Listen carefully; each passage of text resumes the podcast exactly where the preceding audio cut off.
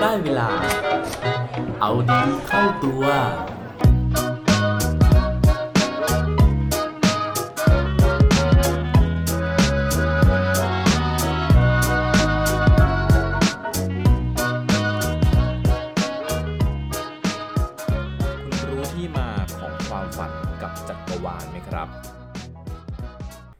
สวัสดีครับ พบกับรายการเอาดีเข้าตัว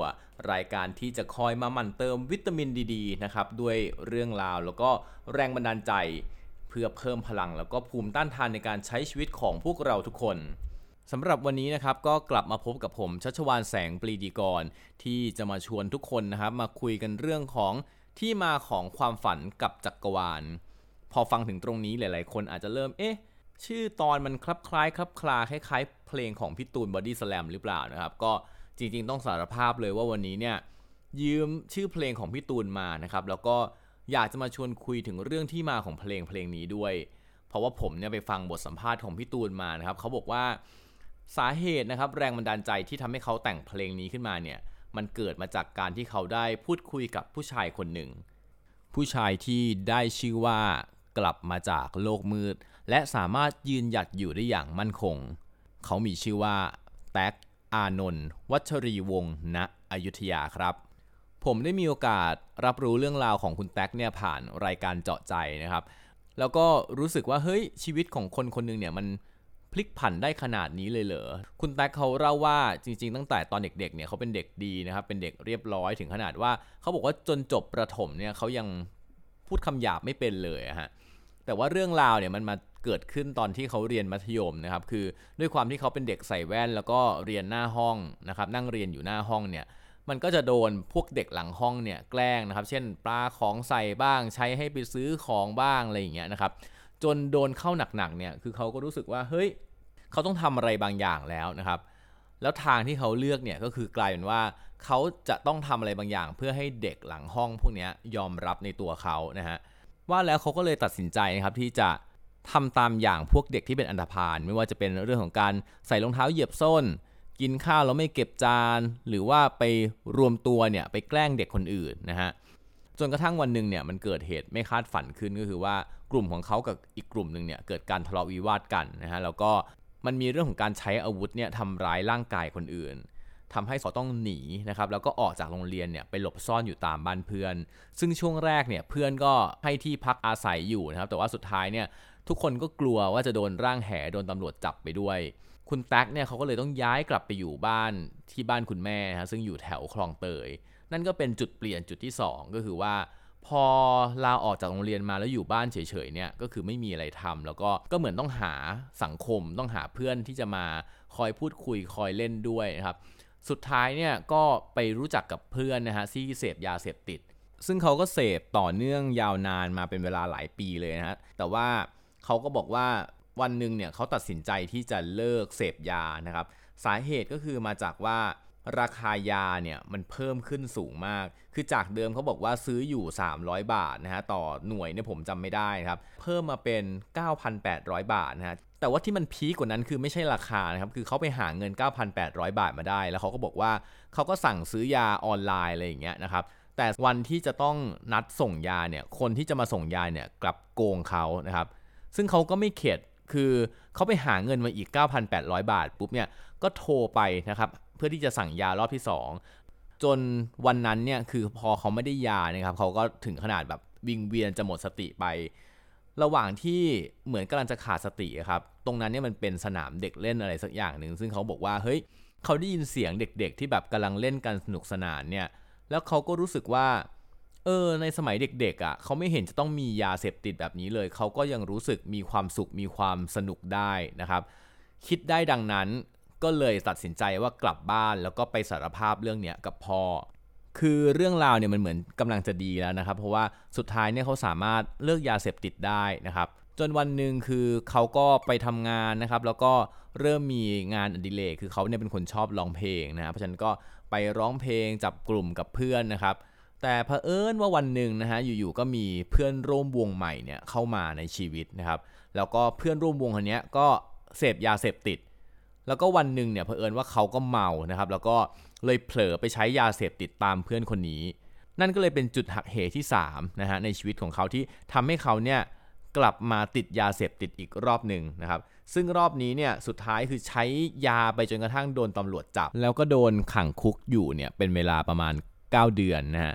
คือพอออกจากคุกมาเนี่ยเนื่องจากเป็นการเข้าคุกครั้งแรกเนี่ยเขาก็เลยมีความรู้สึกว่าเฮ้ยคนรอบข้างเนี่ยมองเขาว่าเป็นคนขี้คุกนะฮะ ฟนเขาก็เลิกกับเขานะครับแล้วก็ตอนนั้นเขาบอกว่าที่บ้านนี่มีปัญหาคือน้องสาวเนี่ยไม่มีเงินเรียนหนังสือนะครับเขาก็เลยพลิกวิกฤตให้กลายเป็นวิกฤตมากขึ้นไปอีกนะครับ ก็คือว่าเขาตัดสินใจที่จะเปลี่ยนจากคนเสพเป็นคนขายนะเพื่อที่ตั้งใจว่าจะเอาเงินเนี่ยมาช่วยให้น้องเรียนนะครับจนสุดท้ายเนี่ยนอกจากเงินที่ได้มาเนี่ยจะไม่ได้ช่วยให้น้องเรียนแล้วเนี่ยก็กลายเป็นว่าขายยามาก็เอาเงินไปซื้อยานะครับ จนสุดท้ายติดหนักกว่าเดิม แล้วก็โดนจับขังคุกอีกนะครับเป็นครั้งที่ 2 ครั้งที่3นะครับแล้วก็ครั้งที่4นะครับซึ่งรวมระยะเวลาทั้งหมดแล้วเนี่ยกว่า 10 ปีนะฮะที่เขาอยู่ในคุก จนกระทั่งวันหนึ่งนะครับบังเอิญอีกเช่นเคยนะครับที่พี่ตูนบอดี้สแลมเนี่ยนะครับไปร้องเพลงที่ทัณฑสถาน ซึ่งนั่นก็เป็นโอกาสที่คุณแท็กได้ร่วม เวทีร้องเพลงกับพี่ตูนบอดี้สแลมนะครับ โดยในคอนเสิร์ตนั้นเนี่ยพี่ตูนเขาก็พูดกับนักโทษในเรือนจำทุกคนนะครับว่าอยากจะให้สัญญากับพี่ตูน สัญญากับตัวเอง แล้วก็สัญญากับผู้คุมอีกทีว่าจะกลับตัวกลับใจเป็นคนดี แล้วก็หลังเวทีนะฮะพี่ตูนก็มีโอกาสได้คุยกับพี่แท็กนะครับพร้อมกับยังมีการเซ็นลายเซ็นนะครับไว้บนผ้าผืนหนึ่งให้ว่าคุณแท็กเนี่ยร้องเพลงดีมาก แล้วก็หวังว่าวันหนึ่งจะมีโอกาสได้กลับมาร้องเพลงร่วมกับคุณแท็กอีกหนึ่งครั้งนะครับคือพอคนเรามันได้รับพลังงานที่ดีเข้าไปครับหลังจากวันนั้นเนี่ยก็บังเอิญอีกว่าเขาก็เลยได้ไปดูรายการโทรทัศน์นะครับแล้วก็เห็นรายการ The Voice ก็เลยรู้สึกว่าเฮ้ย จากที่พี่ตูนมาอินสปายเนี่ยมาชมว่าเขาร้องเพลงดี แล้วก็อยากจะร้องเพลงกับเขาอีกเนี่ยทำยังไงเขาถึงจะไปถึงเป้าหมายนั้นได้ครับ ก็เลยตัดสินใจว่าเขาจะสมัครรายการ The Voice หลังจากที่ตั้งเป้าหมายแล้วนะครับเขาก็พยายามทุกวิถีทางไม่ว่าจะเป็นเรื่องของการเลิกบุหรี่ ซึ่งเขาสูบมา 20 ปีนะครับ แล้วก็เริ่มออกกำลังกาย ซึ่งเขาบอกว่าจริง ๆ แล้วเนี่ยการที่อยู่ในคุกเนี่ยคือบางคนอาจจะมองว่ามันเป็นเรื่องไม่ดี แต่ว่า ถ้ามองอีกมุมนึงเนี่ยมันเป็นเรื่องที่ดีมากๆที่เขาอยู่ในคุก เพราะว่าเขาไม่ต้องทำกิจกรรมอื่นเลย เพราะฉะนั้นเนี่ยเขามีเวลาในการออกกำลังกาย มีเวลาในการซ้อมร้องเพลงเนี่ยวันละ 24 ชั่วโมงนะครับจนกระทั่งเขาได้ออกจากคุกมาเนี่ยเขาก็ทำตามความฝันของตัวเอง คือไปสมัครรายการ The Voice ซึ่งที่สุดแล้วเนี่ยเขาสามารถเข้าไปในรอบไฟนอล4 คนสุดท้ายได้ และจนวันนี้ทุกคนก็รู้จักเขาในนามของ Back The Voice Season 5 ซึ่งในรายการเจาะใจนะครับ คุณแท็กก็ให้สัมภาษณ์อยู่บ่อยครั้งว่า ทุกคนเนี่ยมันมีหลุมในใจนะฮะที่ทำให้เราทุกคนเนี่ยทำผิดพลาด สิ่งสำคัญเลยในการที่จะก้าวผ่านความผิดพลาดไปได้เนี่ยคือการที่เราจะต้องเติมหลุมในใจของเราให้เต็มนะครับ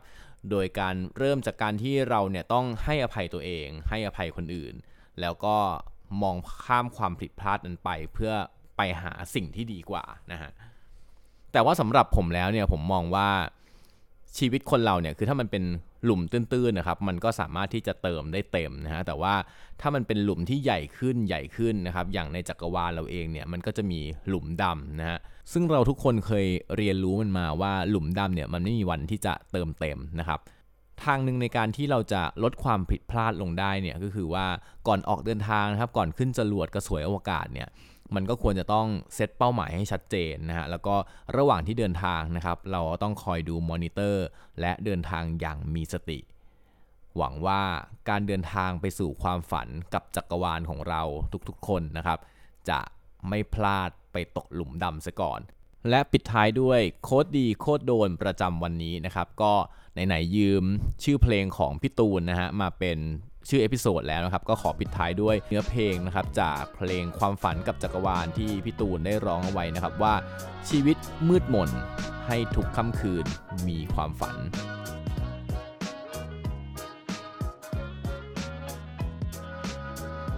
อย่าลืมกลับมาเอาดีเข้าตัวได้ทุกวันจันทร์ พุธ และวันศุกร์ รวมถึงฝาก subscribe เอาดีเข้าตัว podcast ในทุกช่องทางที่คุณฟัง รวมถึงกดไลค์กดแชร์ ในทุกโซเชียลมีเดีย Facebook, IG และ Twitter สุดท้ายนี้ have a good day ขอให้วันนี้เป็นวันดีๆ ของพวกเราทุกคน สวัสดีครับ